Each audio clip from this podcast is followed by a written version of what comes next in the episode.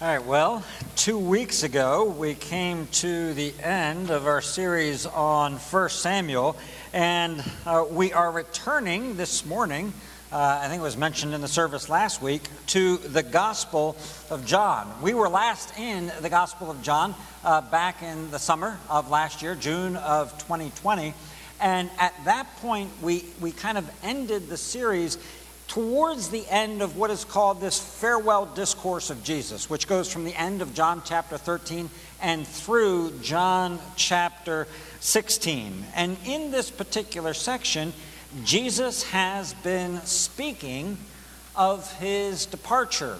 And that brings to the disciples, as we can easily imagine, were we them in that situation, it brings to them two things uh, confusion on the one hand, what are you talking about that you're leaving?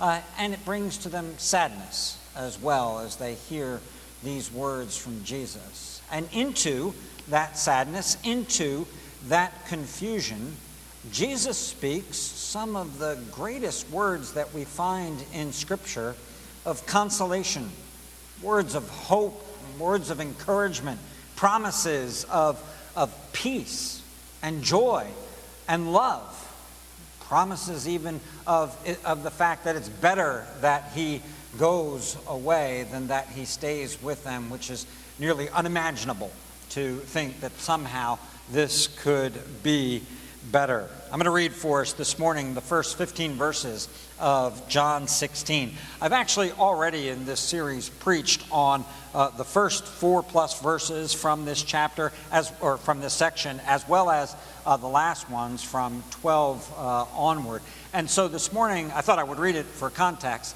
but I'm really going to be focusing on the middle uh, verses 4 through 11 of this passage this morning. So follow along with me in your Bibles or your bulletins as you would like for this portion of the living and the life giving Word of God. Jesus said, I have said all these things to you to keep you from falling away. They will put you out of the synagogues. Indeed, the hour is coming when whoever kills you will think he is offering service to God. And they will do these things because they have not known the Father nor me. But I have said these things to you that when the, their hour comes, you re- may remember that I told them to you. I did not say these things to you from the beginning because I was with you. But now I am going to him who sent you, and none of you asks me, Where are you going? But because I have said these things to you, sorrow has filled your heart. Nevertheless, I tell you the truth. It is to your advantage that I go away. For if I do not go away, the Helper will not come to you. But if I go, I will send him to you. And when he comes, he will convict the world concerning sin and righteousness and judgment. Concerning sin, because they do not believe in me. Concerning righteousness, because I go to the Father, and you will see me no longer. Concerning judgment, because the ruler of this world is judged. I still have many things to say to you, but you cannot bear them now. When the Spirit of truth comes, he will guide you into all the truth. For he will not speak on his own authority, but whatever he hears, he will speak, and he will declare to you the things that are to come. He will glorify me, for he will take what is mine and declare it to you.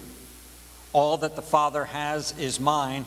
Therefore, I said, that he will take what is mine and declare it to you. A surprising advantage. Lord, we pray that you would help us as your people to hear these words today and to hear them aright and to hear how they minister to us as well as to the disciples who heard them first spoken by you, Jesus. We pray then, Spirit of God, Spirit of truth, illumine the word for us this morning, that we might see Jesus, that we might understand these great things. And we pray in his name. Amen. Eleven troubled hearts. Eleven of them. Eleven men listening to Jesus and hearing words as he spoke them that filled them with sorrow. It filled them with sadness. They were having trouble, though Jesus was speaking to them words that, that should have been, that are, in fact, words of comfort. They were having trouble receiving them as words of comfort because they were consumed with other words that he had said. They, they were consumed with the words that he said when he said, I will only be with you for a little while longer. And where I'm going, you cannot now come. And those words filled their hearts.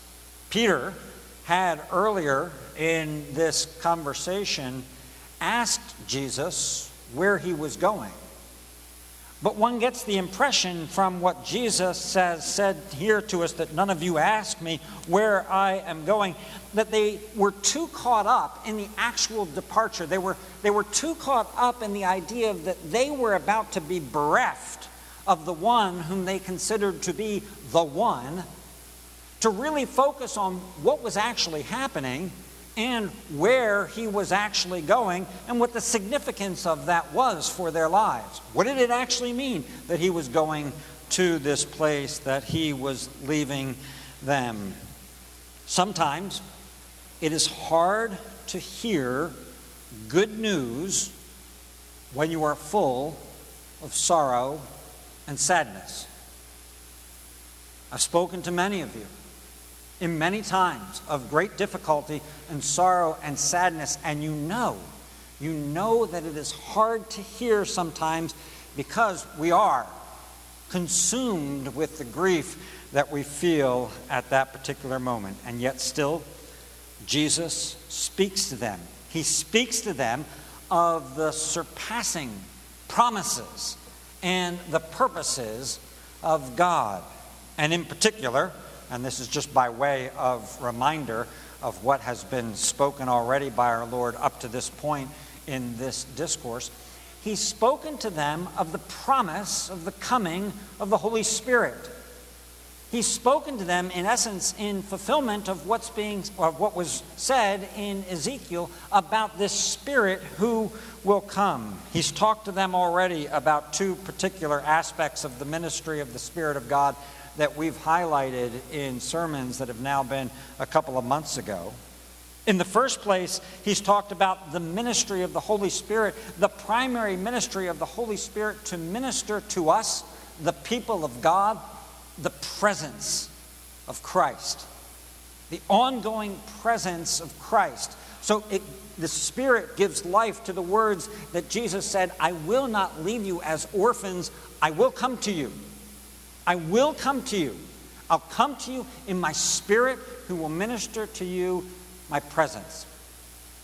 The second aspect of the ministry of the Spirit that Jesus has highlighted for them is that the Spirit is the Spirit of truth.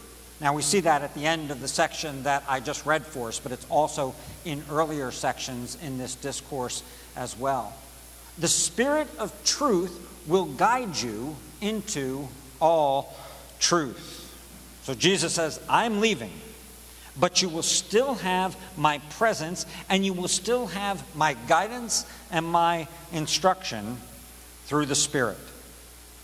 Now, in our passage then this morning, Jesus speaks of a third aspect of the ministry of the Spirit, if you will, a third advantage to the departure of Jesus.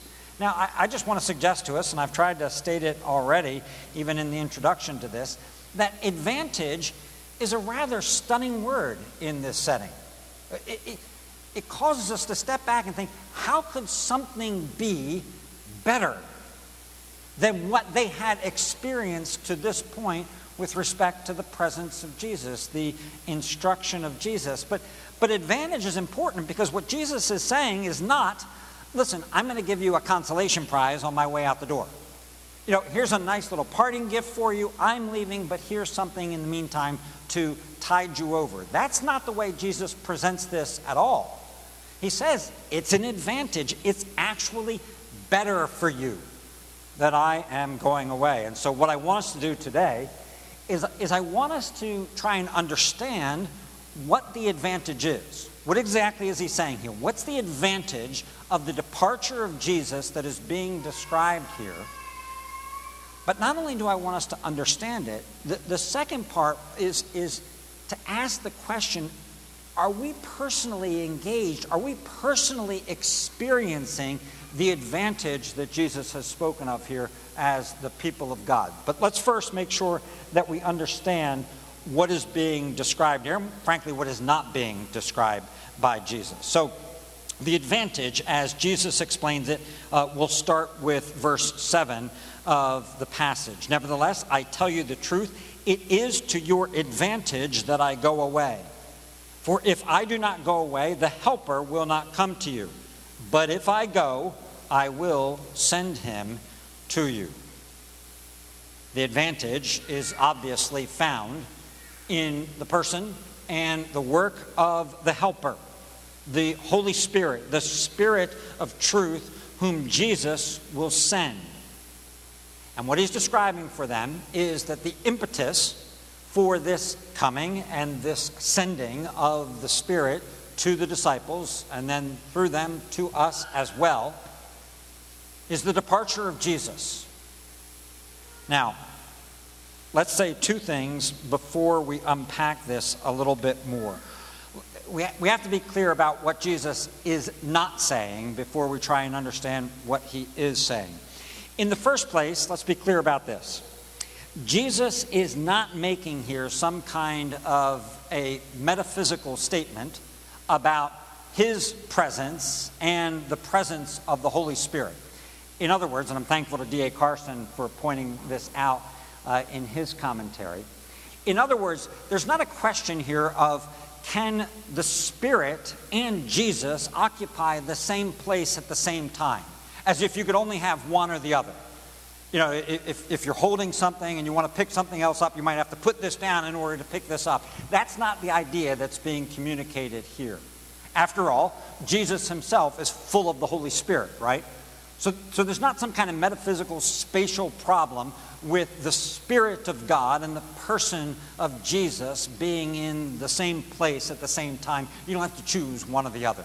That wouldn't make any sense, and that's not what Jesus is saying here. But there's a second thing that we should be aware of as well, and, and it's this, and I've said it a couple of times, but it bears uh, emphasis for us because of uh, the possibility of being misunderstood. It is not as if the Spirit has been somehow passive, sitting on the sidelines until this point in human history. That's not the biblical presentation of the work of the Spirit of God. The Spirit of God has been active from the very days of creation, right? From the very creation of the world, the creation of mankind, to the salvation of every single soul up to this point in human history, the Spirit of God has been at work, creating faith in us preserving the people of God. There's no salvation ever without the work of the Spirit of God. The Spirit of God has thus not been sidelined. He's been gifting, He's been calling, He has been equipping, He has been, for example, inspiring the writers of Holy Scripture up to this point in human history. The Spirit of God has been at work in the world. But clearly, something is about to change. And something's about to change for the better, for the advantage. The, the advantage isn't in the departure itself, the advantage isn't somehow in not being with Jesus, because, of course, I mean, which of us doesn't want, doesn't have one of the, the, the, highest, hopefully, desire of our lives to be with Jesus, to be in the presence of Jesus? The advantage is where he's going and what it means that he goes there. That's why at the beginning of the passage he says, and he reemphasizes, None of you asks me where I'm going. Because in this case, where he's going makes all the difference to the significance of the departure. Where are you going? He's going to the glorious place of being with and at the right hand of his Father as the God man. As the God man. He's going there to this place by way of the cross. And when he gets to where he is going, what that means is there is now a man who has been declared righteous who is in the very presence of God, who is with God, a declaration of righteousness of that man. He's the only one who's ever been so declared. He's the only one who has ever now given the seat at the right hand of the Father as the God man. That is where he is going. And it means, it means that the sacrifice of his life has been accepted. It means that atonement has been made. It means that salvation has been accomplished. And if we could, if we could roll John 15 into this, sorry, I know it's been a while, but John 15 is the passage, remember, where Jesus is affirming the friendship with them? What he's saying to them is what this means is you've got a friend. You have a friend in the heavenly places. A friend in heaven. The history of salvation has led to this moment, this particular moment. And the world needs to know the world needs to know that this salvation has been accomplished. It is my purpose that the entire world knows this news, and so I am sending you the Spirit. Now, the Spirit provides comfort and the comfort of God's presence. Praise God for that. We know that. We know that the Spirit guides us into truth. Praise God for that. Here, though, here in this section, the promise of the Spirit relates to the mission of these men.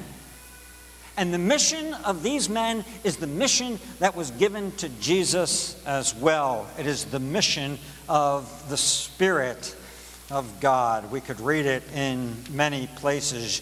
John 12, 47, Jesus says, I do not come to judge him, for I did not come to judge the world, but I came to save the world. John 3 17, after the well known passage, John 3 17, Jesus says, For I didn't, the, God did not send his Son into the world to condemn the world, but in order that the world might be saved through him. The purpose of God is the salvation of the world, and for that purpose to be advanced, God and Jesus are sending the Spirit not only to the church, sending the Spirit into the world. I'm sending the Spirit into the world. Now, the world hasn't been viewed as such a nice place in the Gospel of John. If we went back just a few more verses, we would say that Jesus says, Know that the world has hated me before it hated you. But now the declaration is, I'm sending my Spirit into the world to gather up my people. Listen to the verses just before that, that close chapter 15. But when the Helper comes, whom I will send to you from the Father, the Spirit of truth, who proceeds from the Father, he will bear witness about me. And you also will bear witness because you have been with me from the beginning. The mission of the Spirit and the mission of the apostles is the mission of bearing witness. Those two things are linked together. The mission that belongs to one belongs to the other as well. In, in earlier in chapter 15, remember where Jesus says to them, You did not choose me, but I chose you and appointed you that you should go and bear fruit, and that your fruit should abide, or your fruit should remain. I'm not, I don't want us to turn to it right now, but take some time after the service. Look at the verse that's on the front of your bulletin and see what makes fruit around the world. It is the coming of the Spirit of God that causes fruit to be yielded to the world. Now, it's the mission that belongs to the disciples, to the 12. I've chosen you to bear fruit. And it is the mission of the Spirit of God. These things are linked together. So we ask this question then okay, how then does the Spirit do this work? Proclaiming this news out into the world, bearing this witness out into the world. Verse 8. And when he comes, he will convict the world concerning sin and righteousness and judgment. Now, this is about to be expanded in verses 9 through 11, and we'll come to that in just a moment. But here Jesus is saying to us, this is how the Spirit is going to do the work that I'm sending him to do. The Spirit will convict. Now, admittedly, when we hear the word convict, we don't necessarily have nice thoughts associated with the world word convict. It's not like it doesn't sound like saving. The word can mean convict in a judicial sense. The, the word can mean convict as it relates to our hearts, that, that I can be convicted of sin, that I can be convinced of sin, exposed is another way of saying it. The Spirit of God will expose in a way that brings shame. Things are revealed that we'd otherwise prefer to keep secret, and it's shameful. This is the work of the Spirit of God. One writer puts it this way The world masquerades as righteous. Okay? The world masquerades as righteous. The world loves to put itself at the center of its own feel good story. The world wants to feel good about itself. And it does that as much as possible by defining its own actions as good, by a sort of agreed upon self justification that I'm okay, you're okay, what we're doing is okay. And so it redefines things in order to make itself feel better about what it's actually doing because it doesn't want to be convicted.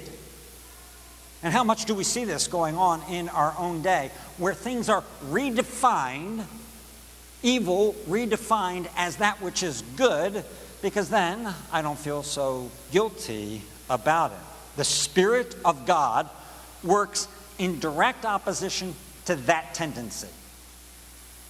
It works, he works instead to expose, to expose what's actually going on. And now we'll look at the verses that explain this uh, more specifically. So there were three things, right, that were there convict the world concerning sin, righteousness, and judgment.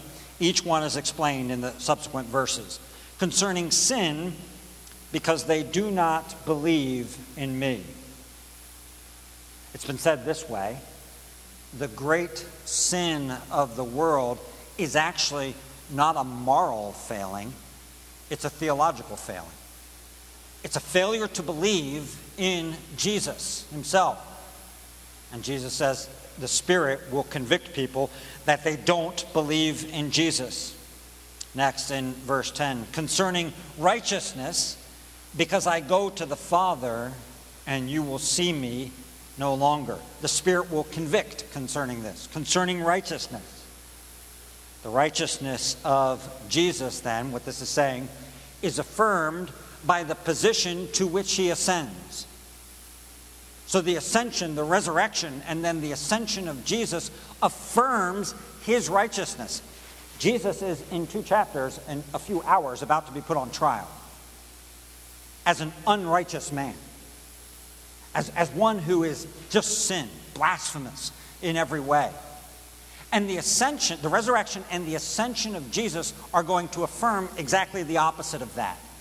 That actually, Jesus is the one who is righteous, and everybody else who stands looking at him, our righteousness is like filthy rags. It's nothing compared to the righteousness of Jesus. In fact, it's worse than nothing, it's offensive. And then the final one concerning judgment, because the ruler of this world is judged. And the idea here is simple. If the ruler of this world is judged, if, the, if, if what Satan wants to do is to separate man and God, to condemn to death, to hell, mankind, then when the ruler of this world is judged, the reality is that all those who follow the ruler of this world, who don't believe in the Son of God, will be judged as well. So, what Jesus is saying here to them, to these men, to the 11 at this point, is that when you go out and bear witness about me, which is the mission that I've given to you, go and bear witness to me. When you share the gospel or preach the word, your words will be accompanied by this Spirit. The Spirit doing this work. Prophetically, it's what was prophesied, for example, in the book of Ezekiel. Did you catch this in the midst of this passage when I read it earlier? We think of this passage as a great passage because it promises the new heart, right? The heart of flesh as opposed to the heart of stone. But did you catch verse 31 in it? Then you will remember your evil ways and your deeds that were not good, and you will loathe yourselves for your iniquities and your abominations. And then 32 be ashamed and confounded for your ways. What, what Jesus is saying the Spirit is going to do is that is that you will hate yourself for your sins. And that's the work of the Spirit of God. It's the convicting work of the Spirit of God. Verse 25 in the passage says, or excuse me, uh, in, in this Ezekiel passage as well, continues to describe what God is going to do. I will vindicate my holiness before their eyes. That is, the, the righteousness of Jesus will be shown, will be seen then. And all of the nations will see it. So prophetically, it's described. Illustratively, if you want to see what an illustration of this looks like, how this takes place in the preaching and the ministry of these men, think you don't have to think anywhere beyond the preaching of Peter in the book of Acts. So Peter preaches in the book of Acts this first sermon, and we read this Now, when they heard this, they were cut to the heart and said to Peter and the rest of the apostles, Brothers, what shall we do? This cutting to the heart, this fact that the words that were preached by Peter, the word of God, cuts them to the heart, that's the work of the Spirit. That's this work being described in John chapter 16. That's the Spirit of God convicting of sin, righteousness, and judgment. And then theologically, it is what we confessed together. It's what we call effectual calling. It's the way that the redemption purchased by Christ is applied to us by the Holy Spirit. It is the work of convincing our, us of our sin and of our misery. And so Jesus says, this going away, my going away, is an advantage to you in the ministry that I've entrusted to you because the Spirit will go before you, preparing the hearts and ministering the word into the hearts of the people. And thus, for these men, expand your expectations. The last day has begun, and this is the work of the Spirit in the last day to expand this, to enlarge this to people. That's at least, I think, what this passage says if we can understand it with our minds. But what I'd like to do is take just a few moments now and personalize it. And I'd like to personalize it in two ways for us. And, and the first way I'd like to personalize it is with this is with our own experience of the gospel in light of this particular text. I hope that, like me, this passage for you resonates deep within your soul.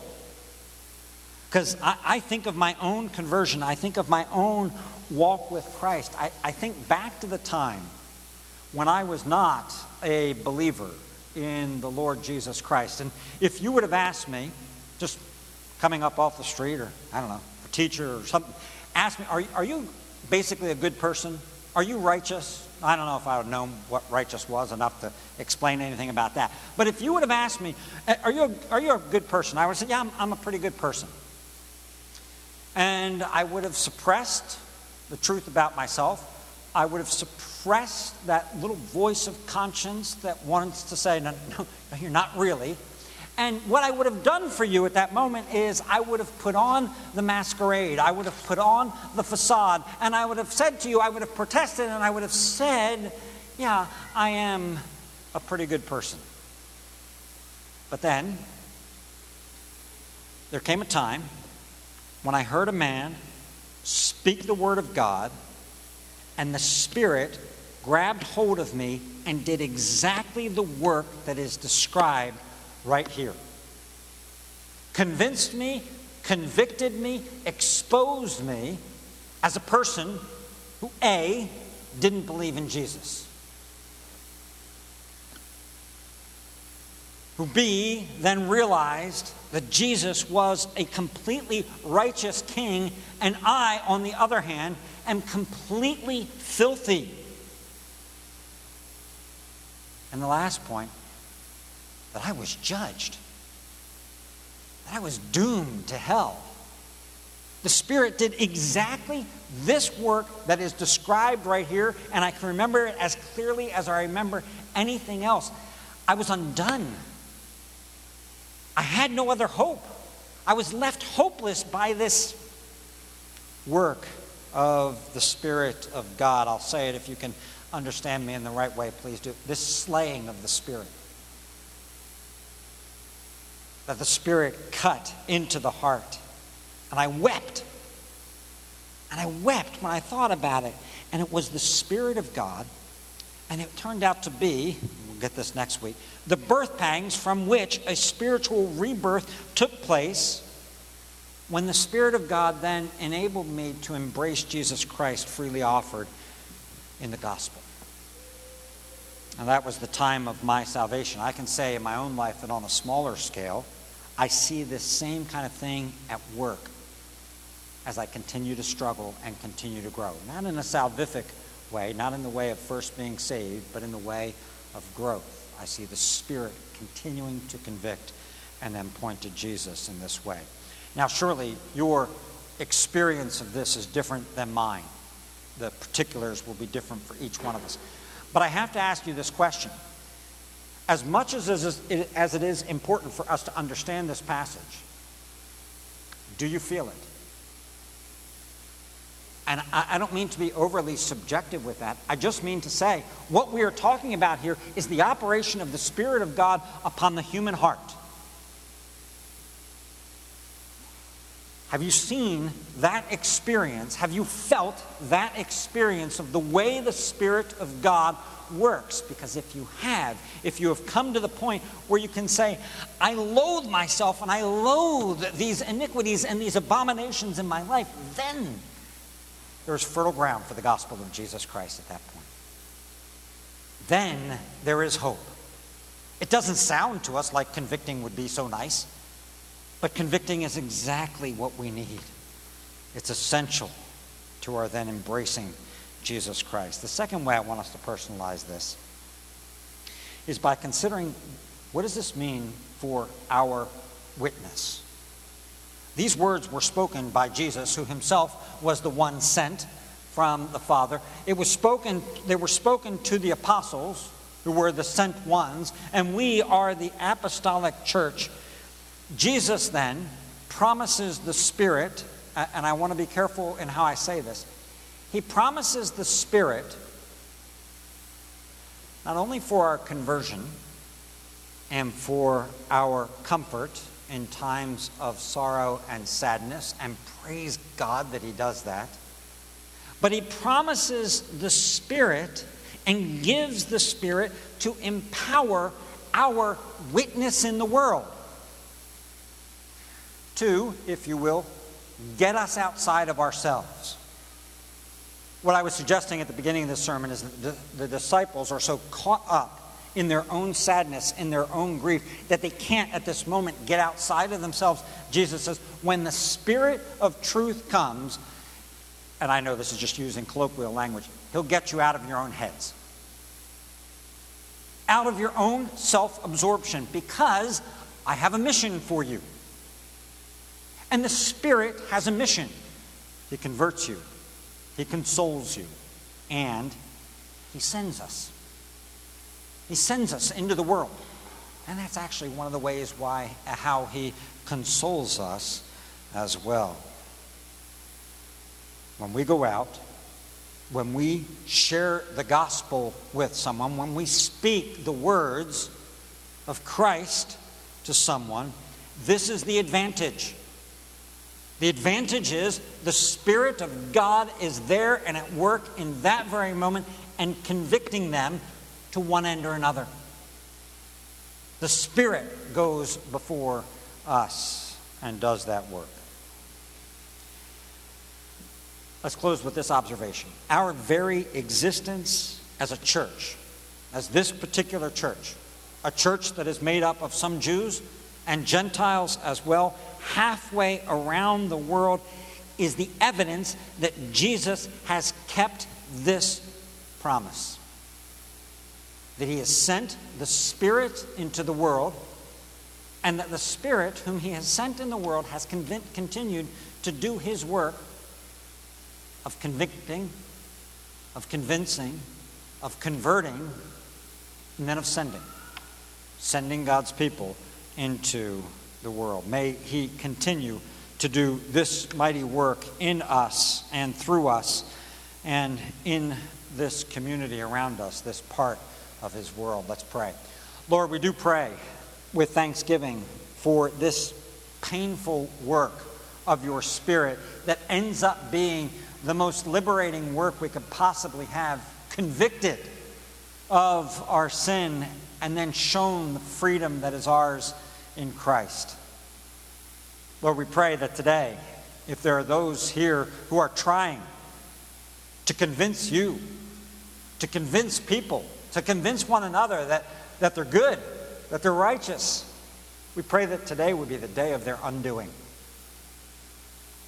that the masquerade would be exposed, that it would be shown for what it is a filthy rag. There is no righteousness besides that which you, Jesus, have purchased for us and granted to us. And then today would be the day of the rebirth, of the renewal of the new life that is found in the Spirit. And Lord, then send us out. Send us out into the world as those clothed with this Spirit. And Spirit of God, do your work. Do your work in our unsaved friends, family members, colleagues, people who live around us. Do your mighty work. And let us join you in bearing witness to the Christ, in whom is our hope, and in whose name we pray.